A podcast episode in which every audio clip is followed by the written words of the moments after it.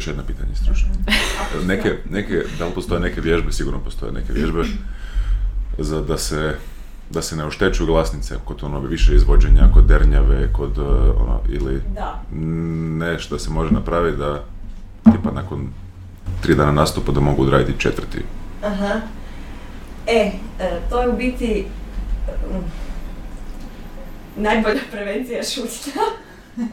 Ali, e, stvarno, Objasnit ću to klijentima. mislim da bi da dođeš na neki nastup slati. Da, da, da. Svi bi se smijali.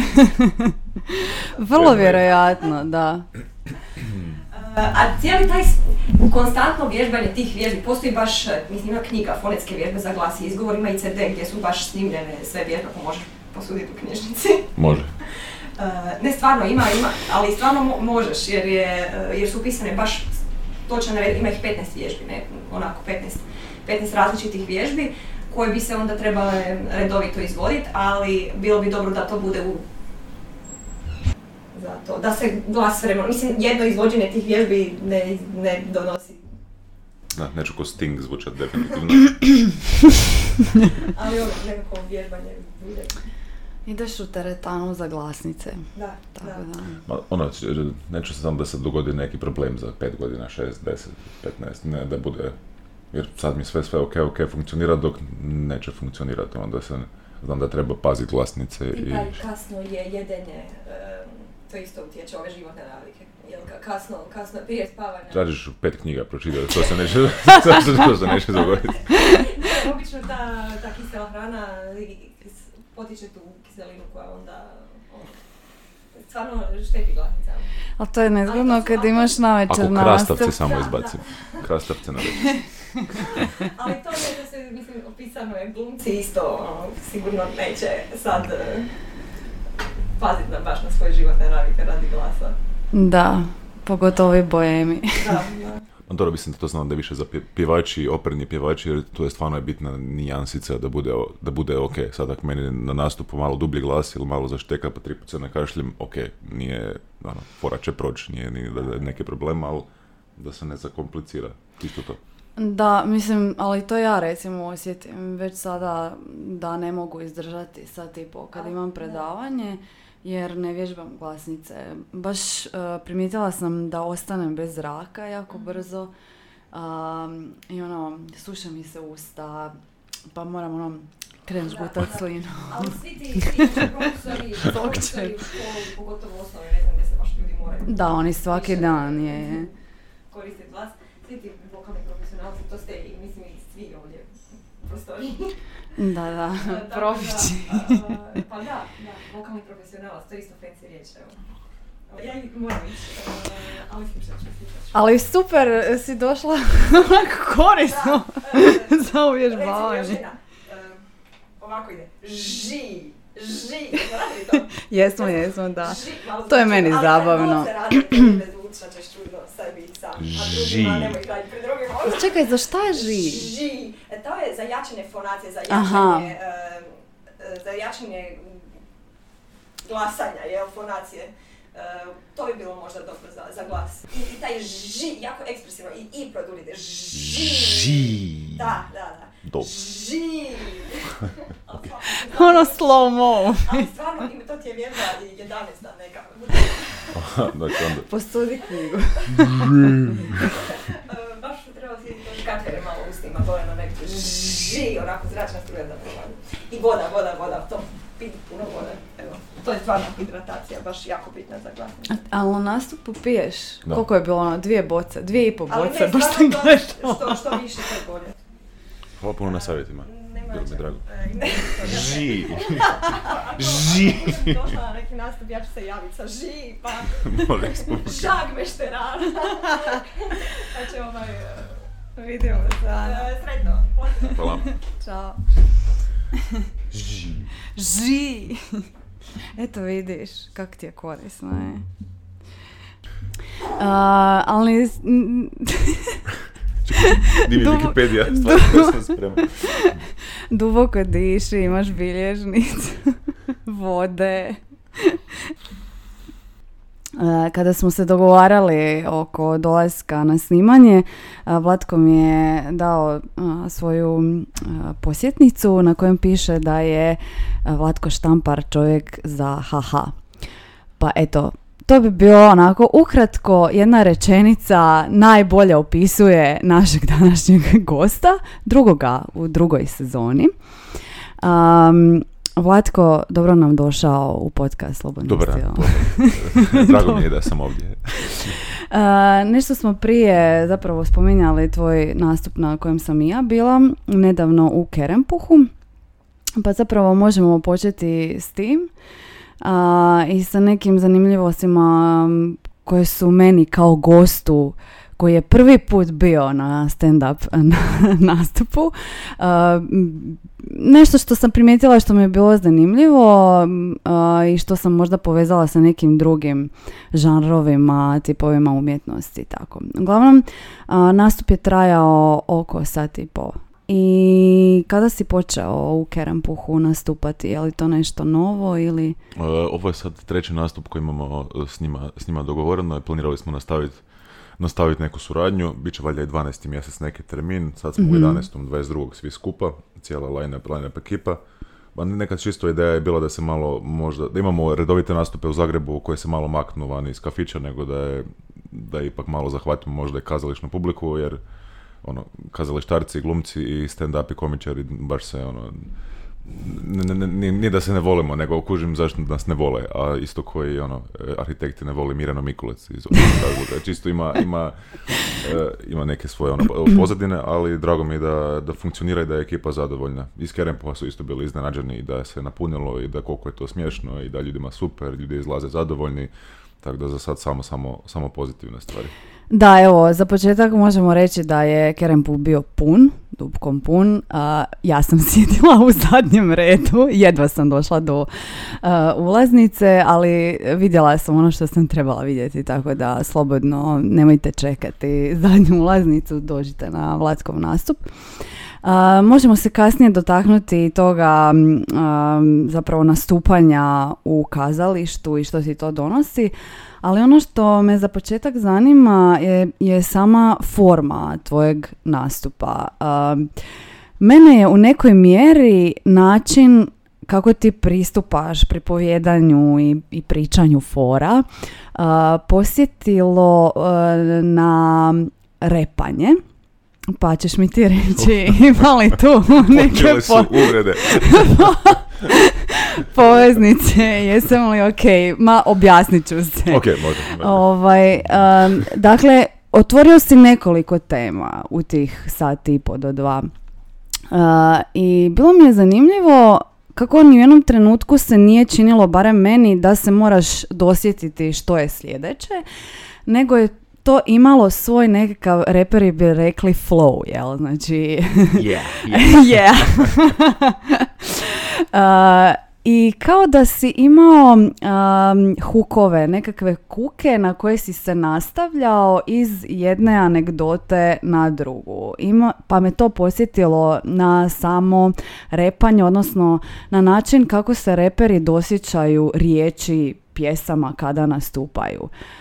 Pamtiš li ti na taj način svoj materijal? Slažeš li ga tako da se jedna priča gradi na drugu, odnosno da te nešto, nekakav motiv iz jedne anegdote ili situacije koja Da. ti se dogodila u životu nastavlja na nešto drugo. Pa recimo najveća, sad usporedim neke prve, prve nastupe, recimo prvi e, samostalni show od, od sat i pol, to je bilo, evo karikiram jedno, tri- 30 natuknica, 30, svaka natuknica je bila jedna fora, neka minutu, neka dvije, neka tri i to, je, to sam probao nekako lo- logički nadovezati, aha, ovo su životinje, ovo ima veze s, s djetinstvom, ovo ima se, i onda, čak i neke nisu bile povezane, nego samo je bilo ono, kompletno fore sklepane skupa i valjda funkcionira.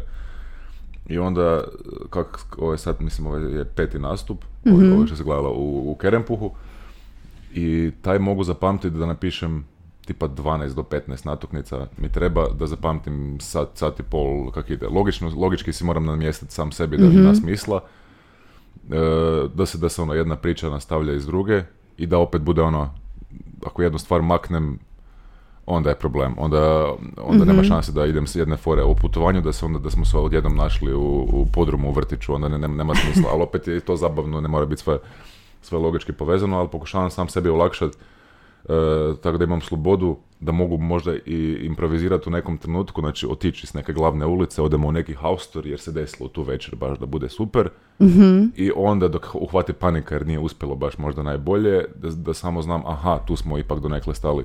U Kerempuhu sam se isto izgubio na par mjesta, ali ali al otprilike znam di sam, ono, di smo stali i na, na, na toj temi smo još uvijek i onda ako se desi neka premetanja, a možda nije 1, 2, 3, 4, 5, nego 1, 2, 4, 3, 5, ok, fora još uvijek funkcionira, ali neka glavna nit, misao vodilja kroz nastup, ono neke ti punktovi, kuke koje si rekla, to, to imam sam sebi da, da olakšavaju stvari. Teško mi je zamisliti kako kako ljudi percipiraju nastup, pogotovo ako je neko prvi put gledao, ako je prva fora, prva koja sam rekao neka prosta, znači to je prva stvar koju ljudi čuju o meni, prva prosta fora i znači to sam znaju o meni i onda kako se, te to još taj dio ne mogu, ono, nije mi jasno kako redatelj može ili neko ko može napisati film ili napisati knjigu kak, ono, kako on zna di je kraj, di je početak i kako predstavljati lagano ljudima, e, taj dio ne kužim, ono, namještam da meni bude super i da, i da, men, da mene ima, ima smisla.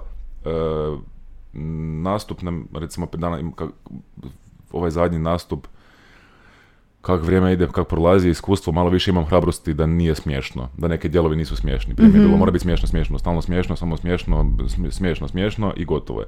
Ali sad se nek malo dopusti mi neke stvari di odemo malo i do- u depresiju i tišina je potpuna i tih 10 sekundi se čini kod 3,5 sata tišine i onda se opet vraćamo natrag jer jer čim ima, i, čim ima i malo ono, negativnih dijelova mm. i padova, ono čim su amplitude malo veće, o, mislim da su i smiješni dijelovi malo više naglašeni, jer nije stalno mm. ha ha ha ha ha ha ha ha nakon sad vremena ti onak dobro, kužim, smiješno Aj, idemo doma, svi. no, no, dobro, dobro.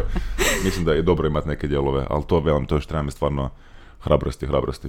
Dakle, radiš na tome da materijal zapravo mijenjaš donekle, uh, ne zadovoljavaš se sa onim, recimo, s čime si počeo, nego s vremenom on nekako, na neki način se mijenja. Uvijek, uvijek se mijenja, recimo 90% nastupa je isto, ali uvijek su neke improvizacije, neka mijenjanja, pogotovo u dijalozima. E, Stvar koju mi, koju mi je super radi da mislim, i kroz nastup ima i prostote i vulgarnosti i svašta, ali obično to, te prostote i vulgarnosti rade neki likovi ili dijalozi koje ono karikirano glumim i onda odgovornost lagano prenosim na njih, na mamu, baku, prijatelja, nekoga i onda nekak je, ograđujem se od svega toga i puno gadnije stvari se mogu onda izgovoriti nego da ja govorim jer to je moje mišljenje i to je, nego samo ono, ljudima predstavljam, predstavljam neku priču.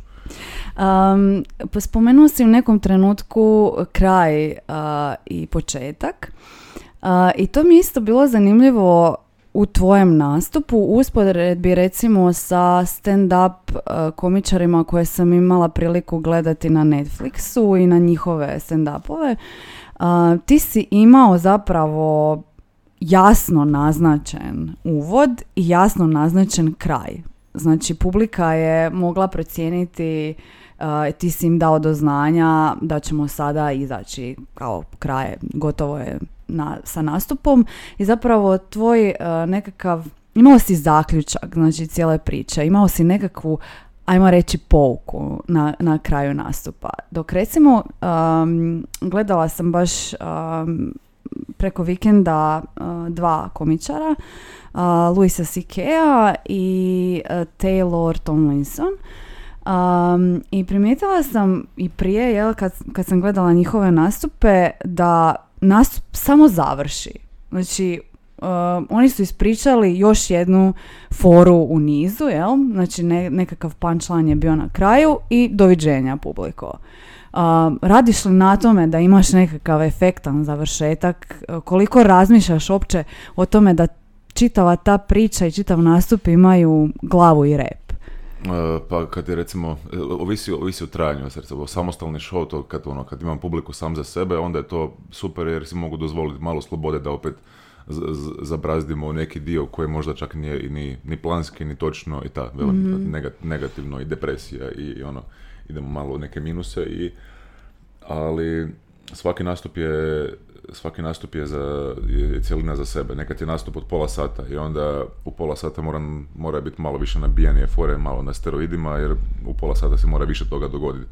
I ne možeš si dozvoliti da, ajmo sad se malo zezat i lutat i isprobavati, jer pola sata prođe ko, ko tri minute. Ali razmišljamo, ono, prva fora mora biti, e, prva, početak mora biti dobar, kraj mora biti super i između šta se dogodi, ono, može se, može se čovjek igrati.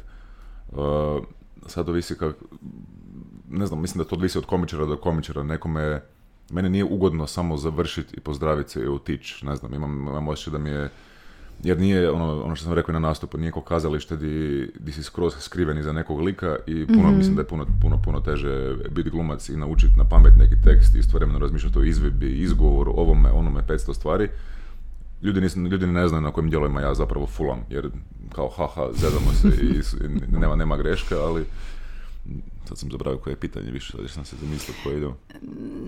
Da, mislim, uh, kod tebe se baš osjeti E, komunikacija stalna s publikom. Onaj, onaj, da, početak je čisto zbog vremena u kojem jesmo, da se malo ogradimo od toga da ljudi koji su došli možda, jer vidim da je bilo i starijih, možda rekao da, da, da napomenem da je sve zapravo samo fora i onda neki mm lagani uvodić, pa sim, pa ovo, pa jeste dobro, pa ovo i onda lagano nekak krenemo, krenemo materijal. A dok je samo, samo kraj, možda se jednom, dva puta u 15 godina nastupanja desilo neki biz da se dogodi da odeš i ljudi plješću pa se vratiš natrag, ali dok, za, dok završi, ono, volim imati neki kraj moj osobni, mislim jer gore si ti ti, sve jedno si ti mhm. ti, ali opet imaš neki materijal preveličane fore i ono sve samo tu da se ljudi nasmiju.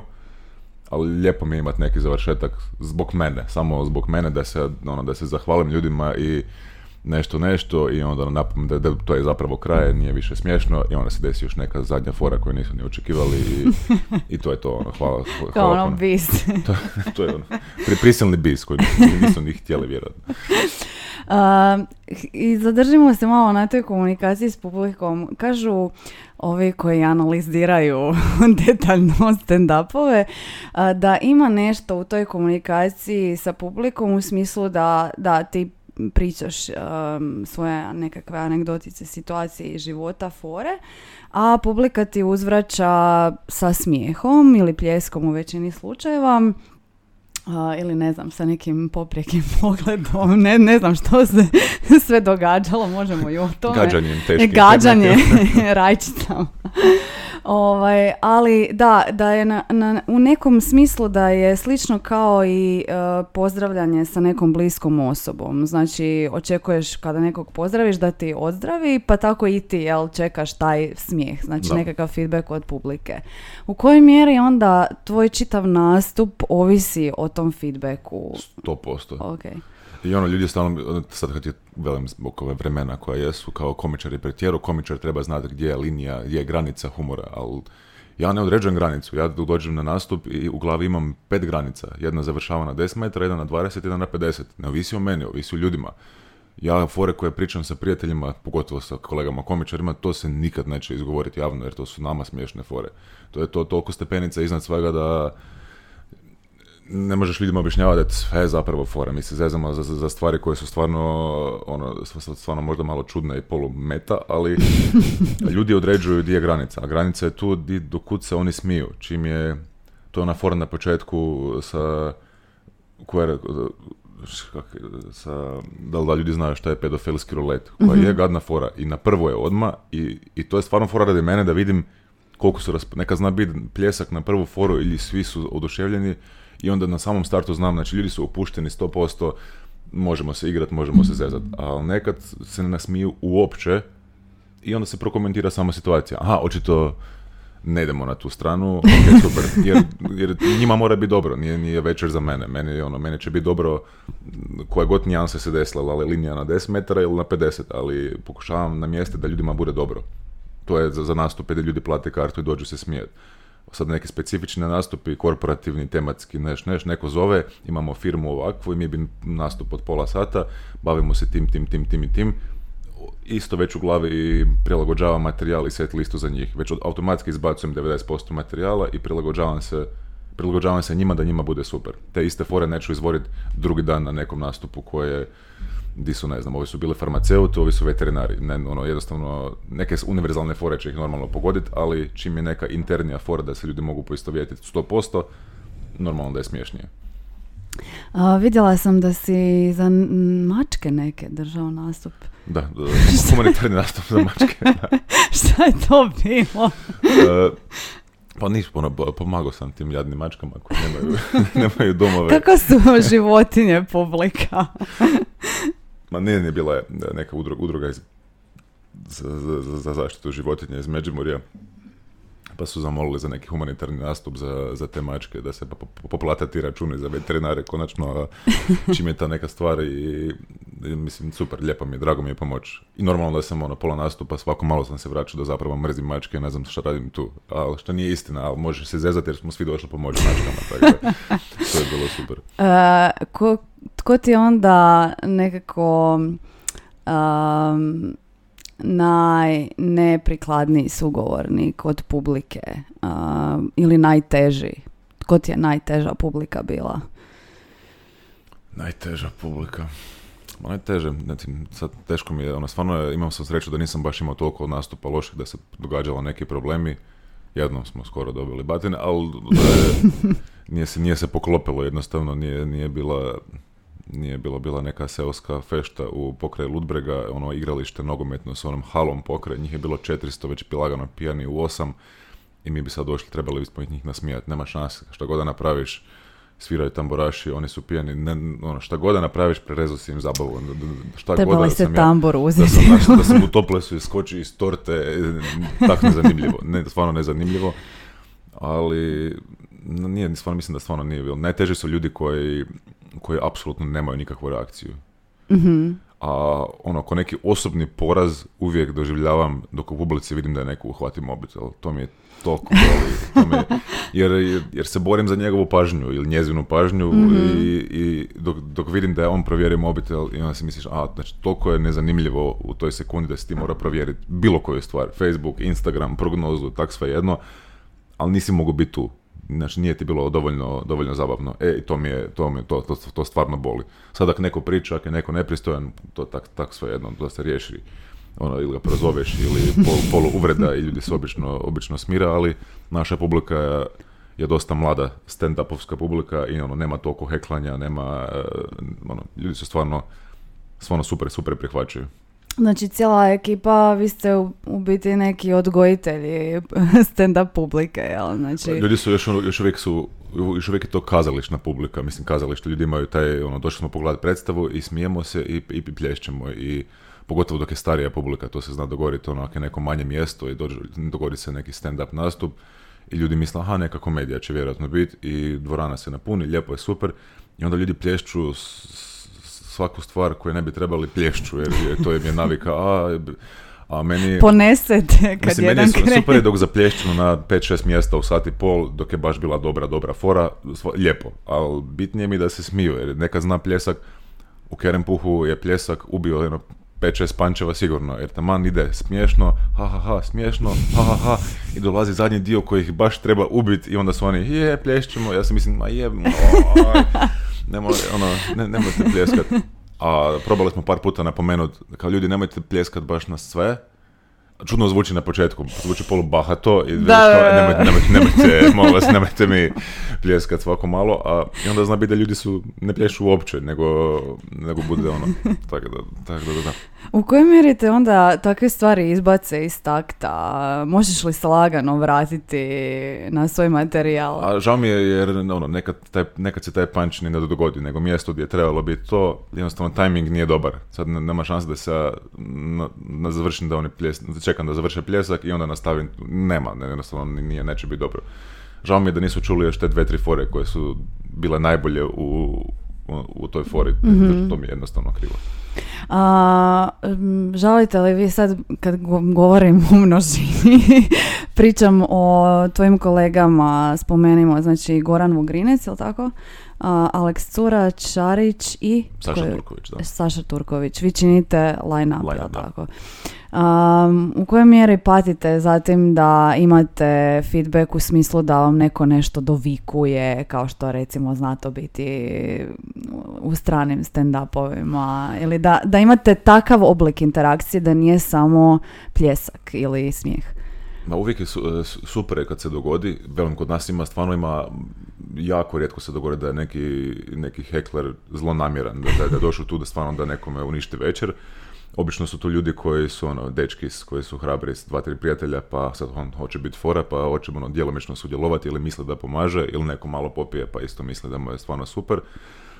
Ali te, te stvari su stvarno dobre jer su ko ono, e, kako se zove, easter egg, uskršnja jaja, koja ti to toliko dobra prilika da zato recimo ako se desi neka prilika di ti možeš, to je situacija koja se desila samo tu večer, očito se mhm. dogodila, očito nisi platio 200 kuna nekoj osobi da se lažno dovikne neku stvar i onda tu sa, sa tom situacijom ti možeš još jače utvrditi svoj položaj kvalitetnog komičara ako dobro riješiš situaciju ili te može pokopat ako ne riješiš situaciju. To je stvarno je super da se i ljudi puno više cijene super je nastup, nastup, nastup, ali možda ljudima u glavi, aha, to je već sve spremno, to je, aha, već je čovjek odrađuje nastup, ali ovo je baš se desilo taman posebno za nas tu večer i ovo je bila improvizacija očita jer nije bilo i stvarno bude super. I ljudima je generalno gledati lijepo kad je nekome loše i neugodno, a ne njima. Ako zezaš nekoga u prvom redu, svima je ekstra zabavno jer njih ne diraš i svi su kao a i ono, su, super, je, super je stvar koja se može dogoditi. a ima i onih koji žele da, da ih nekima, nekima je stvarno zabavno, da. Sad opet ovisi od komičara, od komičara svaki ima neki svoj stil, neko voli uh, ono, radi, raditi sa publikom, taj crowd work ima stvarno ono, veliki postotak nastupa. Meni je to super ako se desi da osjećam da je nekako došlo organski i prirodno, ako se stvarno nešto dogodilo dogodilo ono, sad je na, na, nedavno na nastupu u Saksu je bilo neke tri cure u prvom redu i znam da je trajalo malo predugo, ono, tipa jedno 10 sekundi je cura otvarala vrećicu čipsa i, ono, bilo mi ne čujem šta bi trebalo, misli, ne čujem sljedeće koje bi trebale biti i, moraš i prokomentirati kao je, jesi otvorila taj čips, mislim ono, ono, i ono, i ha ha ha, ajde cure, uživajte, kužim, cheat day, ovo trebaš dobiti pa malo di sjede slatko i slano istovremeno i onda ha ha ha ha ha i super, i više se ono, ljudi kuži da nije ono, nećeš i vrijeđati, ono, šta ti kravu moraš jest dok ja nastupam, nije, nije ništa Nije na, na, na, tu foru kao izgleda, jel da? Ma da, nego ono, super je, super je situacija da se prokomentira, dok se neko, dok se neko super nasmije, dok neko ima posebno, ono, nekak sam ono s vremenom se malo više opusti da prokomentiram tu stvar koja se zapravo dogodila. Ako se neko dobro nasmije, i mene nekad zna, ono, ponese me dok se neko stvarno zna smije, ne, pogotovo, to zna, zna biti pogotovo ono, e, cure, dok je baš dobar, dobar smijeh, potegne me jednostavno, ja se mm počnem lagano smijati i, jer moraš prokomentirati da je, da je, ono baš, baš, ono, baš, baš super smijeh, ali to su velim super, super ono, drguljići kroz večer. Smiješ li se svojim forama? Pa pokušavam ne. Ono, nekad me ponese, stvarno velim, dok je, ponese me reakcija publike malo na nekim forama, pa i znam se, ne znam se nasmija dok je neka improvizacija, dok neke stvari ono izgovorim koje nisam ni planirao i pa se nasmiju, onda jednostavno pukne gore jer nisam ni očekivao da će se desiti neka situacija. A, spomenuli si u prošlom odgovoru e, da imate različite stilove nastupa.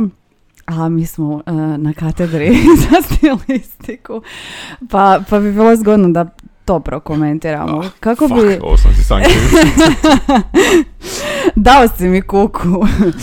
Um, kako bi opisao svoj stil? Jo, znam nastupa. Odnosno, da ti malo olakšam, dok sam se pripremala za, za ovaj današnji razgovor, išla sam provjeriti um, kako se žanrovski određuje uopće stand-up. Um, I iznenadila sam se koliko je malo zapravo teorijski sagledan kao forma e, sam stand-up. Očito jest nešto novo. Um, I vrlo često se određuje kao nekakav produžetak onih um, canned jokes na engleskom ili ne, ne znam koji bi bio hrvatski ekvivalent. Um, um, kao nekakve ustaljene fore, vicevi, pričanje viceva, jel? Pa je onda stand-up kao produžetak te, tog, te usmene forme i sad postoji nekoliko žanrova stand-upa. Kako, kako bi ti žanrovski odredio svoj nastup? Jo, ne znam, jako, mislim da sva, svaki komičar mislim svaki, e, svako hoće biti normalno poseban, to je taj onaj ego da, da budeš poseban i da, te, i da te ljudi vole i slušaju i sve skupa. I stvarno mi je dugo, ja još uvijek ne znam koji je moj stil, nemam, nemam, nemam pojma, ono, i znali su ljudi poslije komentirati kao joj ti baš imaš, ono, dok usporedim tvoj nastup s nekim drugim, ti baš imaš dobar taj ili ti baš nemaš ovo. I onda, onda sam na temelju kritika počeo malo gledati stvari komentari koji su se par puta poklopili da imam dobar storytel, dobro pričam, mm dobro pričam priču. Ja nisam nikad forsirao sad da ja, ja hoću biti dobar storytel komičar. Znam da neću biti e, ono, one-liner komičar, komičar koji ima rečenica paf, rečenica paf, fora, fora, fora, fora. Ali sad za, za neki stil, super mi je glumit stvari, evo to mi je stvarno mi je super e, imat neke ono, dijaloge će likove ubacivati nutra i ono, karikir, karikirano ljudima prenositi neke situacije, mislim da je to nekak se najugodnije u tome, u tome osjećam. Jer opet taj, to je taj dio di malo odgovornosti prenesem na nekog drugog, a ne na mene. I ok, ja bih rekla da jest to nekakav hibrid različitih žanrova. Mislim, tvoj nastup ili ono što sam ja vidjela u Kerempuhu. Ne znam kako je u Saksu, Lisinskom. Mislim, to je to, je to mislim. ali to je tvoj stil. Ali kad smo kod, žanro, kod žanrova, da, imaš nekakve likove koje stvaraš na pozornici, ali ja bih rekla i, i stavila bih te u tu kućicu kao anegdotalnog stand-upa. Čisto um, se referiraš na neke situacije koje su se samom tebi dogodile u životu i onda ih prepričavaš. Uh, imali, jesam li na dobrom tragu? mislim da je to, da je to 99% komičara. Mora pričaš stvari koje si doživio prenosi, prenosiš ljudima. A sad ono, sad gledamo ovaj, sad kroz ovaj taj nastup koji si ti gledala, recimo jedna od dražih fora za izvodit mi je, a mhm. opet ima dosta glume i toga, je onaj usporedba selo grad i ona curica koja je zapravo odrasla osoba, a, a curica od 9 godina. I to je stvarno, ono, jedini dio je, jedini dio koji je istina iz cijele priče, mm zapravo je stvarno da je ta curica postoji, ne zove se Ivana, promijenio sam, da se štitim Osobne podatke. E, I ali ona je stvarno, baka nju stvarno pitala kak je tata i ta, rekao, dobro sam ga srce malo jebe. I to je bila njezina stvarno rečenica, ono, slinke od devet godina i onda se od, od toga se sve počelo dalje graditi, da je, sve, sve, sve oko to i kak njoj izgleda škola i kak to ono, ali da, mora biti neka, mora biti neka stvar koju doživiš ili neka stvar koju neko drugi doživi pa ti je bliska osoba pa iskoristiš ko da se zapravo dogodilo tebi. Ali mora biti ono, mora, ili, mislim, postoje komičari koji izmišljaju, izmišljaju fore sve živo, ali nekak meni je najprirodnije da mora, mora mi biti neka baza iskreni osjećaj, iskrena emocija, da li to bila stvarno generalno tuga ili ljutnja ili bijes ili ljubav, kaj, mora biti iskrena emocija, jer iz toga najlakše mogu onda gore nalijepiti slojeve i sve živo oko te fore, jer držim se te početne emocije ono, od čega je sve krenulo. Zašto mi je uopće bilo zanimljivo da zapišem natuknicu Ivana, 9 godina, odrasla osoba. Znači mora, mora biti neka ono, kuka. Uh, uvijek se sjetim kad neko spominje to zapisivanje i, i bilježenje one epizode iz Seinfelda kad on sebi nažvrlja u snu jel, ne, nečeg se sjeti, uzme blokić i sa strane si ostavi i čitava epizoda se zapravo da on ne može skužiti što je zapisao. da, e, znači događa li ti se to da si si nekad nešto zabilježio, zapisao i da jednostavno znaš da to neće funkcionirati. Hoću reći što završi od tog bilježenja u smeću. Uh, pa obično završe stvari u smeću koje ne prođu 5, 6, 7, 8 puta jednostavno ne prođu, onda završe ono, na ledu u arhivi i možda se neki dan dogodi da ponovo se izvade dok ja budem druga osoba i malo ono, odrastem i malo budem pametniji pa možda spojim sa nekom drugom natuknicom i i to je to, ali generalno zapisujem sve živo što uopće ima naznaku da bi moglo biti smiješno, zapišem, sad iskoristim, ne iskoristim, jer najgluplja stvar koju ono, iz iskustva znam, o, ovo je toliko dobro, to će se definitivno sjetiti i ne sjećam se za tri sata što, što je zapravo bilo, jer toliko je očito da misliš da će biti zapravo super, ali da, treba, zapisujem svaku sitnicu. Kako izgleda ta bilješka? Jesu li to ono neke, neke ključne riječi ili ti zapisuješ um, svoje misli vezano uz tu temu? Um, E, nekad je, e, mislim, ono, mislim da neke, neke fore su ono ko, ko slagalice, da imaš ko puzle, neke fore su samo dvije puzle. Imaš jednu koju si našao, a jasno je koja mora biti druga. Nekad ih ima 15 komada, nekad ih ima 200 koje mora spojiti. I i sve to skupa nema šanse da radiš sam, mo- mogu donekle sam probat sklepat na temelju polu iskustva i iskustva, ali nema šanse da to radim bez publike. Ono, nema, nema šanse da ja mogu točno znat šta funkcionira, ne funkcionira. Toliko puta se desilo da je fora bila raspisivana i da je bila, ne znam, i truda i svega živoga i to, i na kraju fora bude polumlaka, a nekako je trebala biti usputna da popuni između dvije fore koje sam zapravo spremio. A ovo ću spomenuti pa- par rečenica pa idemo dalje. To se razvije u neki bit od tri minute jer jednostavno desilo se, publika je bolje prihvatila i desi se neka poluimprovizacija pa se doda, doda, doda, doda i nikad ne znaš. Stvarno, stvarno ono teško je, još uvijek mi je teško procijeniti šta će zapravo proći, šta ne. Otprilike znam, ono, mo- mogu, e, znam, a ovo će biti much, ovo malo možda smirit, a ovo bi moglo biti ok, ali još uvijek nisam ono 100% siguran. I to je super i zabavan dio, jer svaki put dok s novom forom izlaziš gore je najveći adrenalin i najveća panika, jer ideš skroz u nepoznato, ideš ljudima, ajmo vidjeti, i ono, ha, ha, ha, aha, idemo još korak dalje, ha, ha, ha, ovo super, idemo još dalje. Ili jednostavno zid na samom početku, on rekao, aha ne, to je onda bilo samo smiješno meni u tom trenutku, jer je bila večer. Ok, kužim, kužim.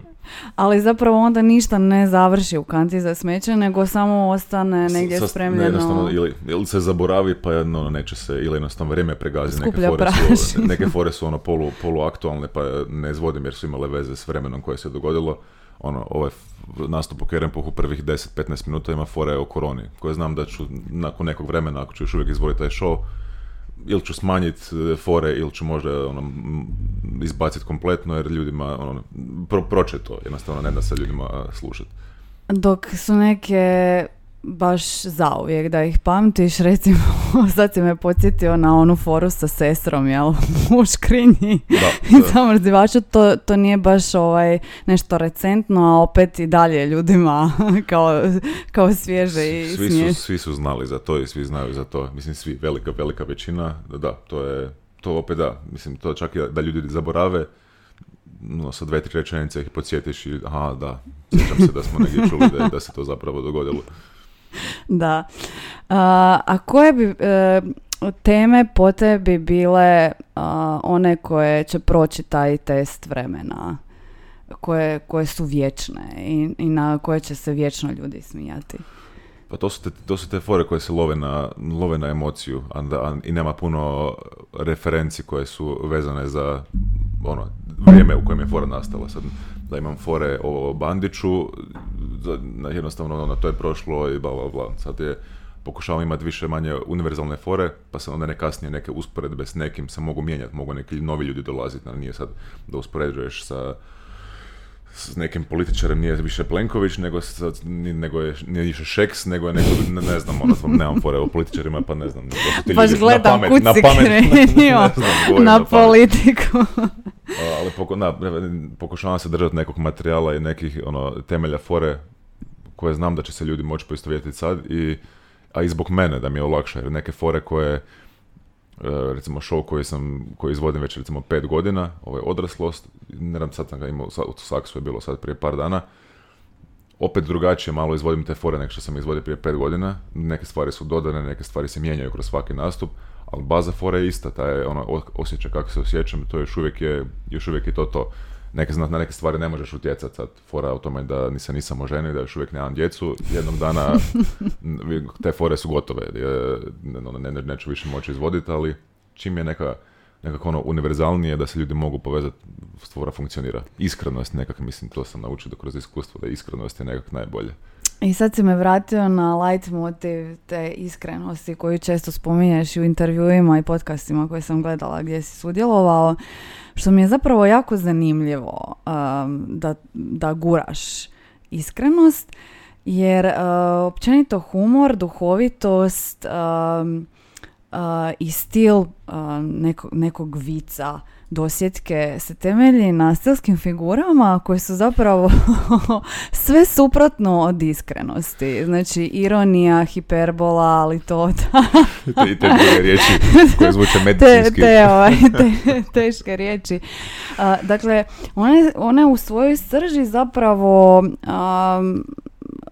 njihov temelj je da izgovaraš suprotno od onoga što misliš. Dakle, donekle si neiskren ili, ili postoji to nekakva lingvistika laži, a ti govoriš o iskrenosti. E sad, a, jesi li uopće ikad o tome razmišljao da... Zanimljivo što pitate, da, da baš sam googlao. Uh, ne, ok, kužim, kužim pitanje, 90%. Uh, mislim da na, na, iskrenost, na iskrenost mislim malo na, na, na, širu, na, širu, na širu sliku sve skupa, jer da, ima tu i materijal, mislim, fore generalno, fore za koje ljudi misle da su izmišljene su vrlo vjerojatno istina, mm a, za ne, a za neke, ono, čekaj, ne znam, ne znam kako da, kak da kažem, u, ovaj, recimo, vraćam se na Kerempu kad ono, te, te fore znaš, uh, to je više manje sve, sve istina. Neke stvari su preuveličene, neke stvari su nadodane, neke stvari su malo ono karikirane zbog ono da bude smiješno mm ljudima, ali na iskreni, iskrenost mislim generalno na pojavu iskrenost e, kad se ja gore pojavim to jest kad upoznaš bilo koju osobu u životu di god, kaj god da se događa e, donekle možeš procijeniti kakva je osoba i ona može može izgovarati neke, govoriti neke stvari koje se ne poklapaju baš tvojim osjećajem vezano za tu osobu i onda misliš aha zapravo je malo je bahat i ne, ne, znam, neke, mislim da ljudi mogu nanjušiti točno kakva si osoba na pozornici. Jer dok nekoga vidiš na, za, za tri minute točno znaš. Mm-hmm. osjećaj te rijetko prevari. A na pozornici sam sat i pol. Sad ne mogu ja lagat gore da sam ono, frajer, da sam švaler, da sam Don Juan i ima neke fore, on neki dan ja ono, s tri male izađem van, kužiš ono jedna, mm, lažem ljudima, a mislim na, na tu iskrenost. E, jednostavno mi je lakše biti gore ono, Kužim da, znači to bi bilo ono e, što bi se reklo nijansirano laganje. Jel? Kao sigurno znaju i slušatelji, imaju oko sebe osobe koje e, radi priče malo dodaju neke začine, malo preuveličaju, jel tako, ili, ili naglase nekim efektima, čisto da bi ljudima bilo zanimljivije probaviti to što, što im se govori. Znači, to je takva iskrenost. Onda recimo ima neke, neke fore neke fore koje su stvarno ono, možda malo osjetljive ili možda bi neko shvatio da su šovinističke ili da je mm ili rasistički, neke stvari. Ne mogu ja s tim forima, stvarno s tim forama izaći u prvih deset minuta, vrlo vjerojatno, ali ako ljudi nakon pola sata skuže kakva sam zapravo osoba, a mislim da skuže nakon pola sata dok se zezamo i skroz to po, onda mogu svašta govoriti jer ljudi znaju, aha, zeza se, očito se frajer zeza, dok opet neke fore koje neki moj kolega izvodi, da ja ispričam, to ne bi nikako prošlo. I, i fora funkcionira, fora fun, na papiru fora funkcionira, ali to, to, to nisam ja i ljudi bi skužili neš mi tu ne paše, ono malo, malo mulja, ne, nešto događa čudno. A što bi onda rekao da su tvoji začini u tom nijansiranju laganja? Um, jesu li to ti likovi koje izmišljaš na pozornici, kojima daješ taj teret neke možda kontroverzne fore. Pa, da. pa, e, pa je, mislim da, da, da s tim likovima olakšavam, olakšavam definitivno, definitivno sebi neke stvari. Ali još uvijek nisam ono 100, 100, 100% i, i, iskren na pozornici. Evo sad uz neke zadnje materijale, sad ovaj novi, novi show koji radim, mislim da će biti naj, najiskreniji jer pričam neke stvari koje nisam apsolutno pričao ljudima jer to su ono neke intimne stvari, dublje stvari koji neki komičari to odrađuju nakon tri, tri godine nastupanja, osjeća se ugodno na pozornici. mm A ja, ja još nisam, meni trebalo ono 15 godina da se malo opustim i sad neke stvari možemo ono malo zagrebati dublje i opet mislim da, da će biti dobar nastup jer malo se više povežeš, povežeš s ljudima, neke privatne svoje traume podijeliš s ljudima i znam da ljudi imaju slične traume i onda možemo foru iz toga napraviti. A opet sebičan, nije sebično, nego mogu tu foru napraviti jer je moja trauma, mogu imati foru oko toga, ja ne bi se trebao zezati s nekim, mogu jer je to moja, moja stvar. Ali mislim da da, generalno neki zaključak da stvari koje su mi ono, ako gledamo sad karijerno, zašto, zašto stvari donekle funkcioniraju je, nisam, nisam muljo i nisam lago jednostavno, ali nisam to, nije to bilo neš planski, nego jednostavno olakšava meni, ne, da mi se ono, osnovna, kroz osnovnu školu i srednju malo lažeš prijateljima neke stvari, ne da mi se pratiti ono šta sam nekome, ne, ono, tebi sam rekao da sam zauzet, ali zapravo s drugim prijateljem van, ali ovo me, ono, kak život ide, toliko ima činjenica i stvari za pratiti, ono, realni život, istiniti život, kamoli stvari koje sam, ono, imao lagane, ono, devijacije, sam da ljudi budu zadovoljni. Dakle, olakšavam sam sebi. Um, osim tih likova koje stvaraš i kojima prebacuješ teret, primijetila sam da često tijekom nastupa mijenjaš jezične kodove. A, odnosno... Nisam ni znao što to znači.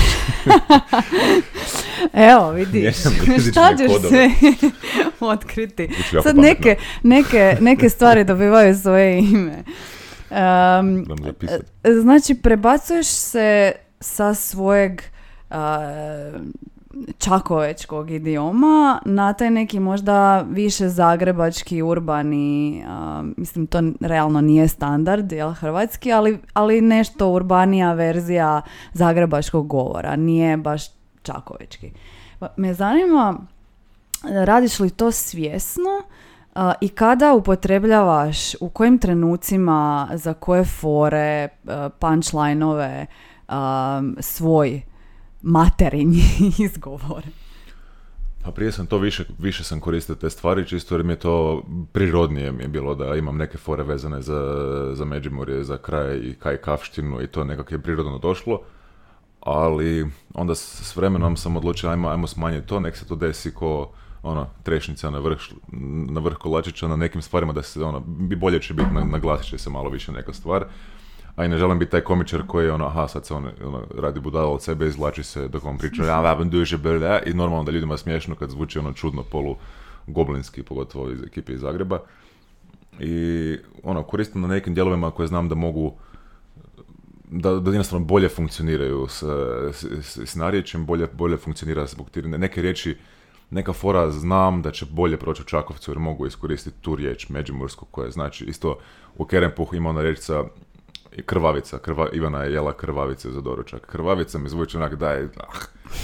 ali čurka, čurka mi je toliko dobra riječ e, i, jednostavno ljudi znaju doma čurka i čurka baš, baš ima ono, baš ima ono, sočna je riječ i puno bolje prođe fora jer je ono, i pogotovo ako je ta Ivana od doma i Ivana onda, onda se doma mogu malo više osloboditi i Ivana je malo više onda ono svoja. To je super stvar kod, eh, kod likova dok oni imaju razgovor, neki, dijalekt, eh, neki razgovor, dijalog, onda ih mijenjamo, visi di sam i šta sam. Ako, sam. ako sam doma, onda su baš hardcore domaći, ako sam u Zagrebu, onda se oni mogu mijenjati.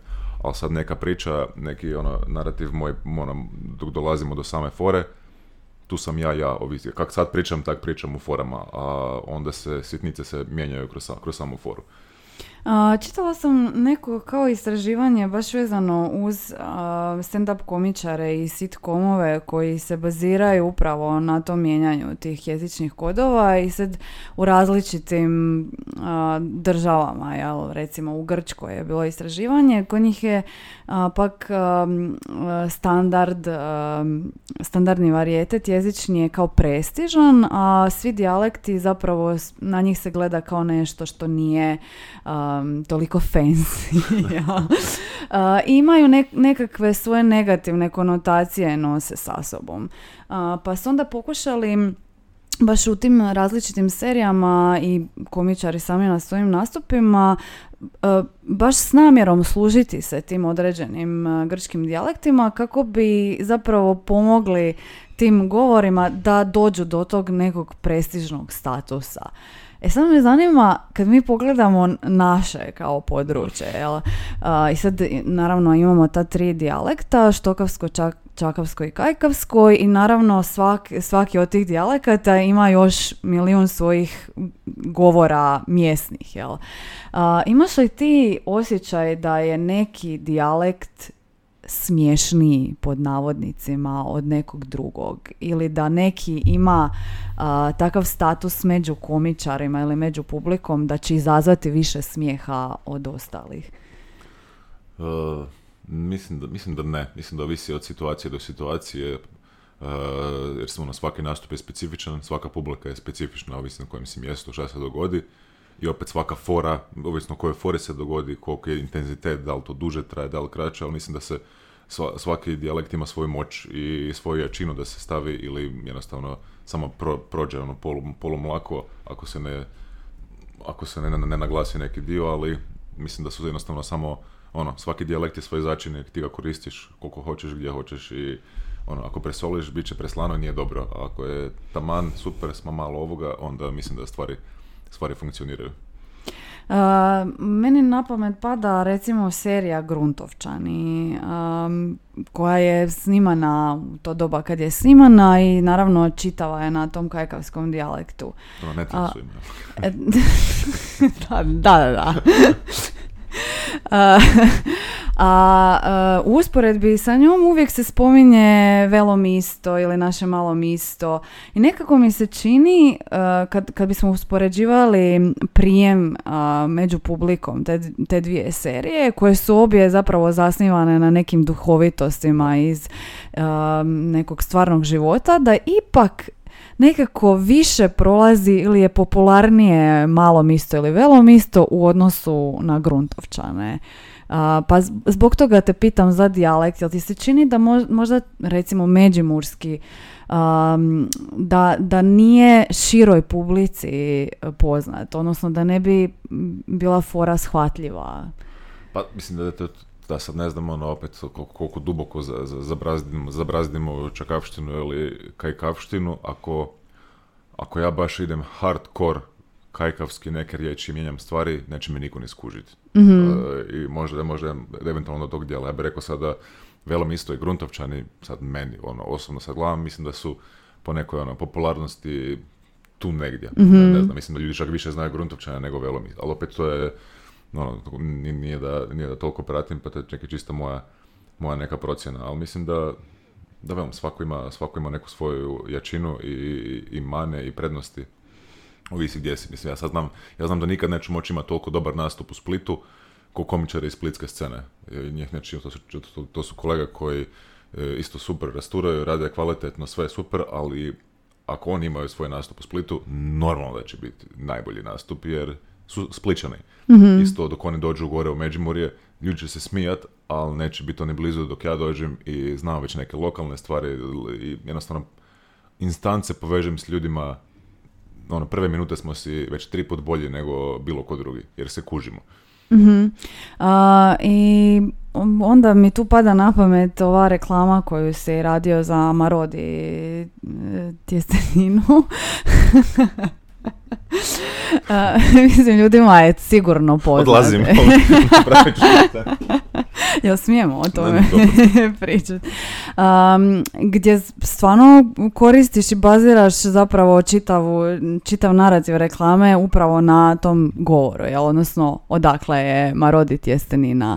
Jesi li razmišljao o tome da na, na tu pa to, to, cijeli koncept je bi taj da super je bilo da su ono, marketinška agencija prestupila, imamo klijenta, s klijentima Rodi, Marodi je iz Međimurja, oni bi da možda vi napravite neke videe a, i bilo su super otvoreni, dali su mi potpuno ono, slobodne ruke da, da odradim reklamu kak ja hoću, ali trebalo je spomenuti ono otkud je tjestenina, koji su sastojci, neke takve stvari koje su bitne za, za njihov proizvod i stvar koja mi je ostala u glavi da Marodiju, znači glavnom e, tjesteninaču, e, kao, kao ljudi, nije da mu smeta, ali ono, ljudi ne znaju da je, da je to međimurska tistenina, ljudi misle da je talijanska, rekao i to, jer zvuči ono, to mi je ostalo u glavi, ajmo se držati toga, jer stvarno, meni je skroz normalno jer prolazim dok idem doma pokri njihove kuće i znam da je tu Marodi i tjestenina je naša, a ljudi to nemaju pojma, apsolutno.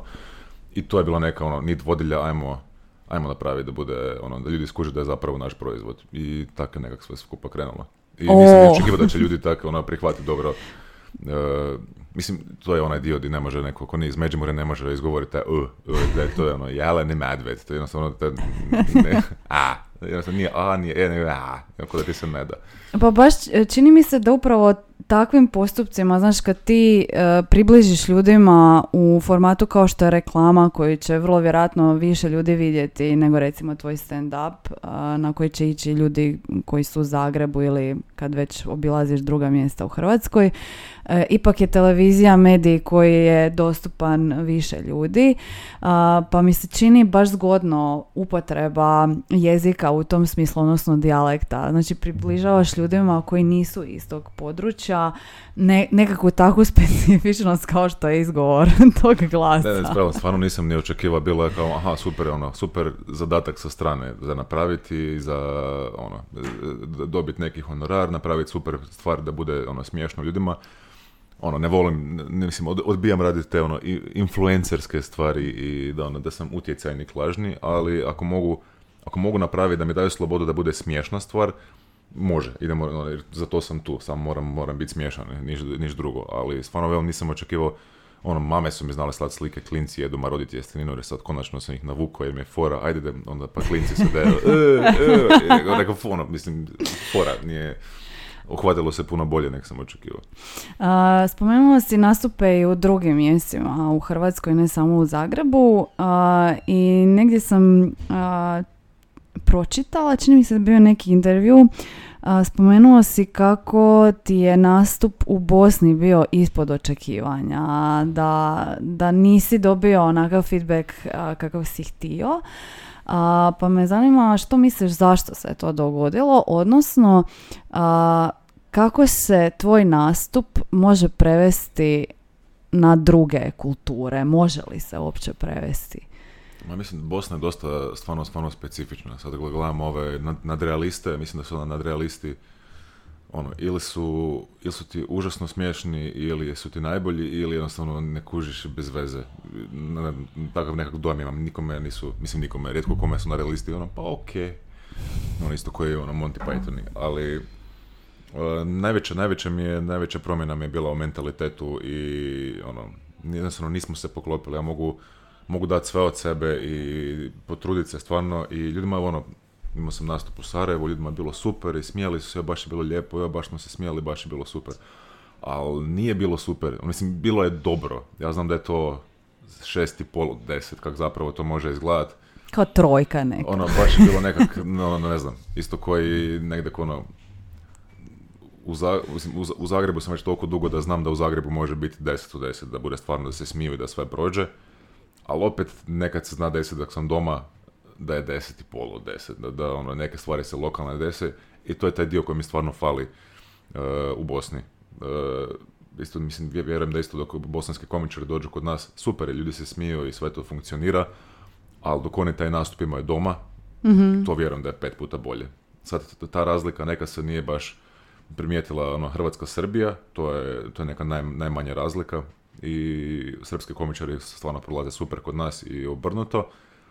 Slovenija je neka mala razlika, jer Slovenci mislim da oni imaju malo, malo su više mlaki što se tiče fora i humora, e, ono po, ne- po nekim tematika možda i fore, ali opet govorim stvarno stvari koje ja, koje, fore koje sam uspio pohvatati, koje kužim, a slovenski nije, nije da baš ono svaku, sva- svaku, svaku riječ znam, ali generalno da, Bosna, Bosna bi rekao da je ono, stvarno nisam sad godinama nastupao, planiram sad opet da vidim, čisto da vidim zbog sebe, da li se dogodila neka ono, da li to isti osjećaj kakav je bio prije pet godina ili jesam ja to sebi sebi u glavi ono, krivo, krivo zapamtio pa dodao još detalje kroz, kroz godine, ali da, mislim da je isto ono, razlika u mentalitetu, ništa drugo.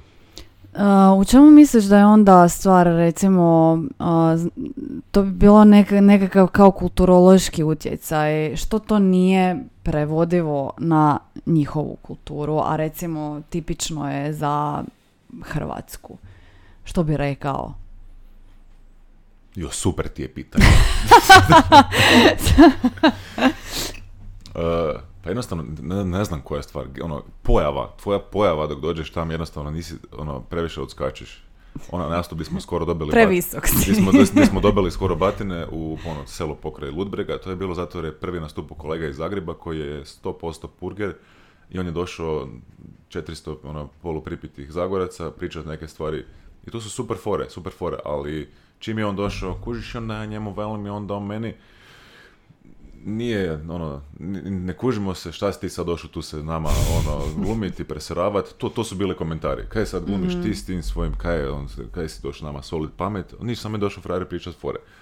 Jednostavno taj dio, ono, pojava općenito i, i, go- i, ono, i govor, Govor. i izgovor i način, jednostavno, ra- razlika je.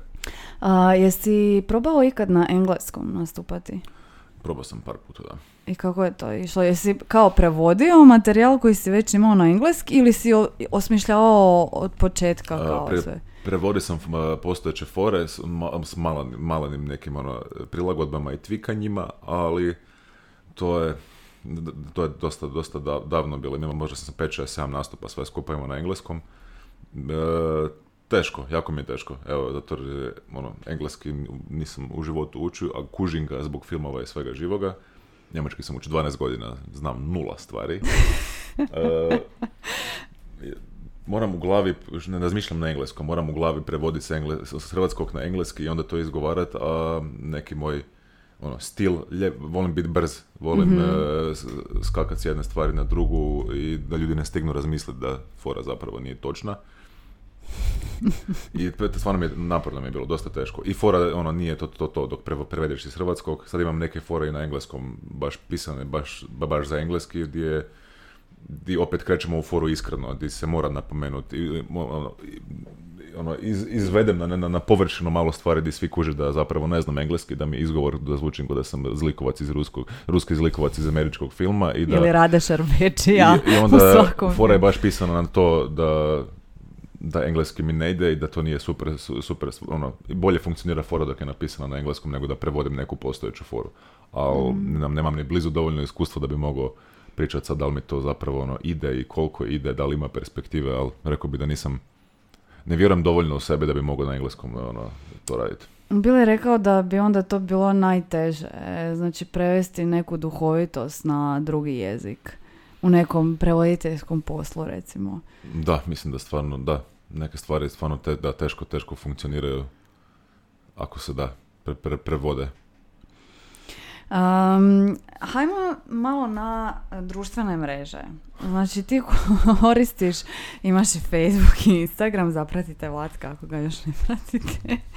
Um, I htjela sam te pitati um, zašto ti točno služi uh, Facebook i Instagram, ali prvenstveno Facebook i Twitter, jel imaš Twitter?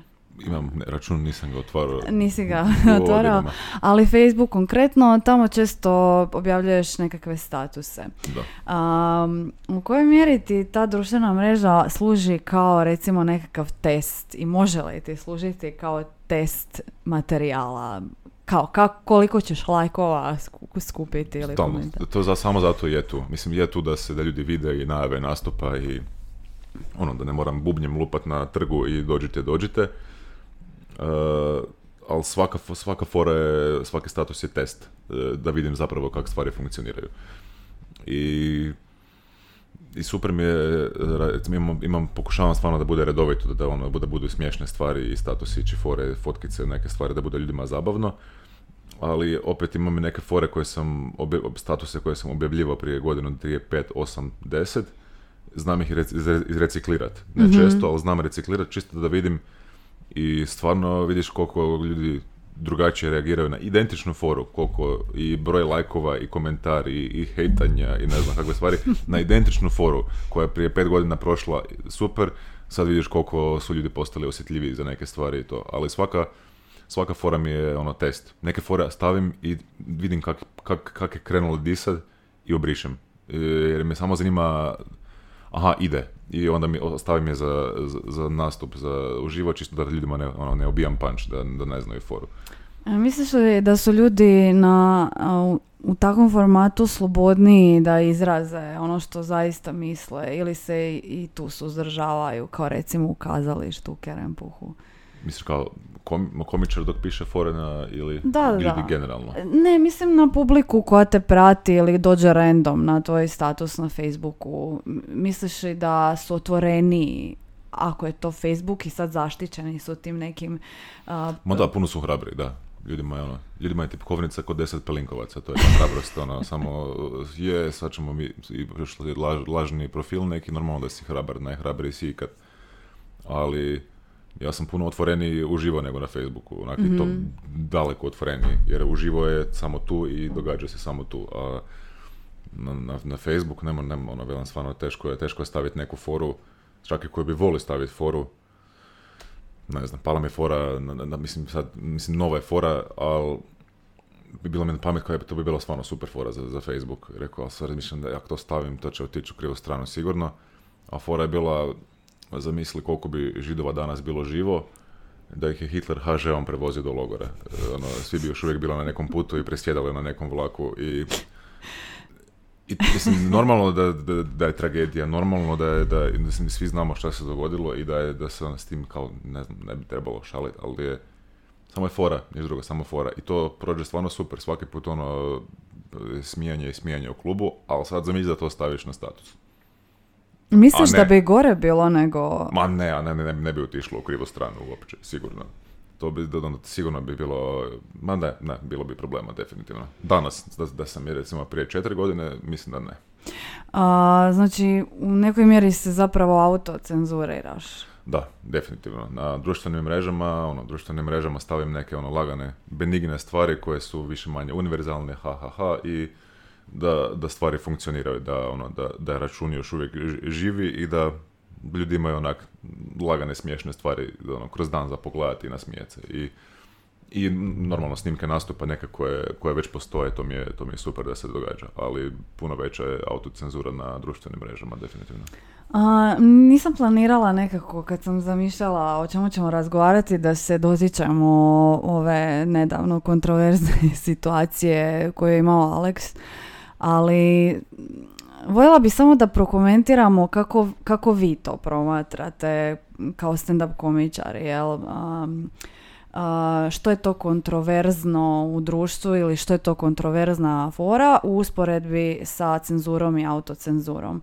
A, mislim, naravno nije to ništa novo. U svijetu su se događale već situacije gdje je netko, ne- neki komičar ili njegova karijera je zapravo patila zato što je netko zapravo rekao da to nije bilo primjereno ili o- obično su to neke fore na temu seksa, nekih trauma, traumatičnih iskustava.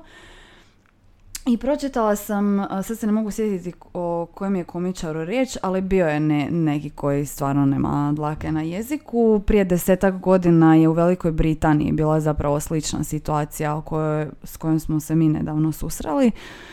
A, I on je rekao vrlo otvoreno na Twitteru, napisao status da mu nije jasno a, zašto ta osoba ima potrebu a, komentirati poslije na društvenim mrežama i raditi oko toga nekakav događaj, jel? Kao u smislu nekakvog protesta jel, na društvenim mrežama, zašto jednostavno nisi izašla van iz prostorije i tako dala do znanja da ti nije ugodno, jel? Znači, to je takva komunikacija. A, što hoću reći, um, kako, kako se vama to čini? Utječe li to e, takva reakcija na vaše buduće nastupe, na razmišljanju o materijalu i što vi uopće ili što ti o, o tome misliš? Sad ne možeš govoriti o njima, naravno. Uh, pa da, definitivno utječe sad ono, pogotovo što se desilo sad kolege, ne bi se to niš pretjerano dalje komentirao. Mi smo neku zajedničku izjavu dali kad, ono, zbog, zbog medija i svega, a medijima je super da se zakače za neku stvar koja je zanimljiva kad se nekome neke stvari ono u životu raspadaju normalno. Ali ono što sam rekao na, na početku, komičar ne odlučuje gdje je granica, gdje je crta. Sad, ne samo da je izvučeno iz konte- da se stvari izvlače iz konteksta, nego se ti da nastup koji gledaš na, na YouTube-u komičara je ti, čak i super su fore, smiješan je. Da te iste fore gledaš uživo, bilo bi, bilo bi pet put bolje. Zašto nije cijena karte ista u Saksu i u Kerempuhu? Osim što je Kerempuh kazališta, ovo je klub. E, ti plaćaš i atmosferu. E, u Saksu je 150 ljudi, u Kerempuhu je 520 ljudi. Nije isti doživljaj dok se 520 ljudi oko tebe nasmije, povučete, jednostavno si dio, dio energije i super je. I sad, tu foru koju gledaš ti na internetu uživo, normalno da nije tak- tako dobra fora jer ti gledaš, aha, ovo je glupa snimka, ne kužim zašto se ljudi smiju, nisi bio tam, još dok to izvučeš iz konteksta da nemaš ni snimku, ni publiku na to, nego samo izvučeš, a on je rekao da on je, on se smio zato jer misli da bi smiješno jer su židove ubijali. To njemu je bilo smiješno i da su ih vlakovima vozili. Nema uopće veze s tim, ono, nego, ono, mislim, i sad nekome neće biti smiješno ova fora koju sam spomenuo jer mi samo pričamo tu, ali nisi bio u klubu dok se to desilo i ljudima je bilo, svi su se smijali i niko nije apsolutno imao nikakvog problema jer svi kuže da je bila samo to fora. Mislim da je kod, kod fore mora, ono, you had to be there, to je ona situacija di, ono, nije bilo... Kontekst je bitan. Jednostavno, nije, ni, nije, neka fora koja je identična ne prođe dvije večeri za redom ni približno isto se zna desiti, jednostavno jer se nije poklopilo, nije bila takva publika i a ovo sve što se van izvadi iz konteksta i stavi onda normalno da, da, da zvuči loše i da zvuči problematično, a ono, nije. Da. Uh, hajmo završiti s ovim dijelom razgovora u nekom malo pozitivnijem. Mačići. da. Kako su slatki kad Mali predu. bebači. um, nisam te uopće htjela pitati jer te to svi pitaju. Može, Ka, sam pitaj šta god sam da ne krenemo na ove figure koje sam morao ponavljati prije. Kako si počeo? Kad si prvi put nastupao? Tko su tvoji uzori? Ali mi je zainteresiralo me, ne, ne pričaš o tome često, ali naišla sam na dva imena uh, stand-up komičara koja si spomenuo. To je bio Pablo Francisco u jednom intervju. ok, to je onda neki stari intervju. A, da, mislim da je baš ja, jako davno, prije šest godina. A drugi je bio ovaj Moren. Da. e sad me zanima, znači radi se o, o potpuno razli, različitim e, komičarima. jesu li ti oni dalje e, uzori, gledaš li opće tuđe nastupe i tko ti je danas komičar, go to komičar? Uh, Pablo Francisco je bio jedan od prvih koje sam, uh, koje sam gledao i koje me stvarno ono, za, zainteresirao, ovo je baš super, ova imitacija i to ono predobro. uh Danas dok to gledam je ono, i jeftino i na prvu i bez veze, ono to je stvarno bilo na početku, ali neki komičar, Dylan Moran mi je već godinama, godinama ako moram izdvojiti jednog komičara, on mi je on, pa nema dugo nikog i onda su dalje ostali mm-hmm. Robin Williams i Bill Burr i ekipa i ostali, i, ne znam, Eddie Izzard i George Carlin i svi. Uh, ne vjerujem da su oni manje kvalitetni, normalno svaki su super, ali kod Dila mi je jednostavno super karakter njegov, ono, sviđa mi se on, super su fore, ali jednostavno on ko osoba gore i, i dojam koji daje i kako ono, polu lažno ili ne lažno, fluidno prolazi, izgubljeno kroz nastup i svema. On mi je, on mi je jedini komičar, ja mislim, kod kojeg ne znam gdje je fora počela, gdje je završila. Jednostavno, teško mi je, samo krene nastup i odjedan put je gotov. I nije mi jasno šta se dogodilo.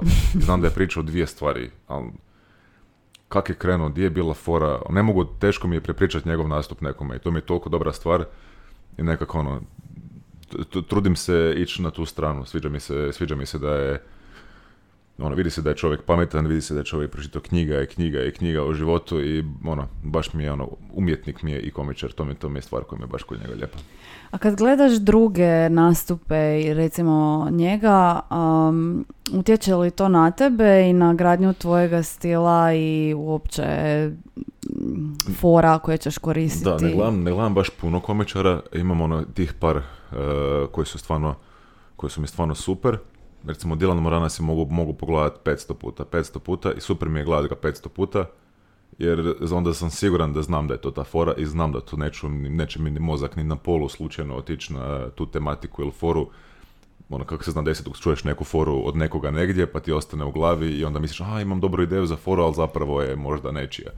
E... A, zato ono, pratim neke komičare, ali pratim ih tak da ih pratim da, da, da znam, a to su, to su, to su očito te fore.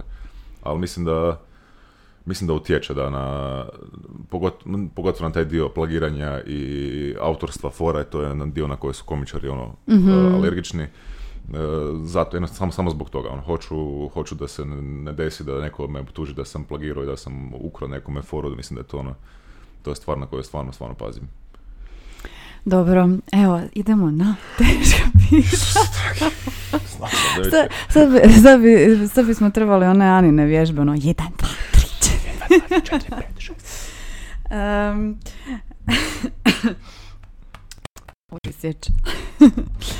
um, dakle, Vlatko, koja je tvoja najdraža stilska figura? Gle, gle ga, on je sebi zapisao. Ne, ne, ne, pitanje, imam pitanje, pitanje. Bilješke. Koja je tvoja najdraža Ne, ne, stilska Taman figura? kad si to pitala, šta ti misliš koja je moja najdraža stilska figura?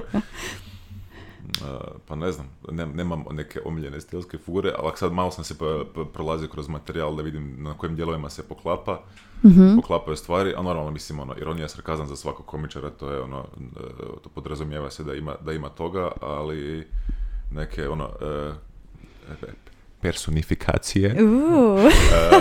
E, e, i onomatopeje, to mislim da je, ono, super mi je, super mi je te stvari raditi. To se definitivno osjeti u nastupu, pogotovo ono, kad, kad glumiš druge likove, ali rekla bih da ima čak i hiperbole, odnosno hiperbolizacije, čak ne toliko u a, sadržaju koji e, pričaš, nego u gegovima, u pokretima, baš su onako pretjerani. Jel o tome uopće razmišljaš tijekom nastupa? Koliko uključiš fizičkoga? E, ne, jednostavno nije, nije ono, ni, pokušavam, da imam, volim preuveličavati neke stvari, karikirat, ali, ali nije da to nekak, nekako do- dolazi po, polu spontano, isprobavam koje stvari, koje stvari prolaze. I uvijek na pozornici ja mislim da puno, puno manje napraviš nego ti misliš da si zapravo napravio. Ako si otvori ovako oči, ti misliš da si zapravo ovako, ni, ni, ni, to ni, ni ne vide. Da, ovi u zadnjim redovima. Zato je ono, e, super mi je ono, karikirati i pre, preglumljavati ne- neke stvari. Da. Da, drugo nam je pitanje bilo vezano uz novi interpunkcijski znak koji bi e, predložio i e, moram ti reći da ti nisi prvi arhitekt koji nam ovaj gostuje. Sara. Bila je Sara, da. Bila je Sara, Šta pa ona je, rekla? Koji ona, ona je rekla da ona, ona bi sve obrisala, da iz te em, perspektive arhitekta da nju takve stvari smetaju, ne izgledaju jednostavno e, lijepo, nisu aesthetically pleasing. Interpunkcijski znakovi, Da. to nije dobro.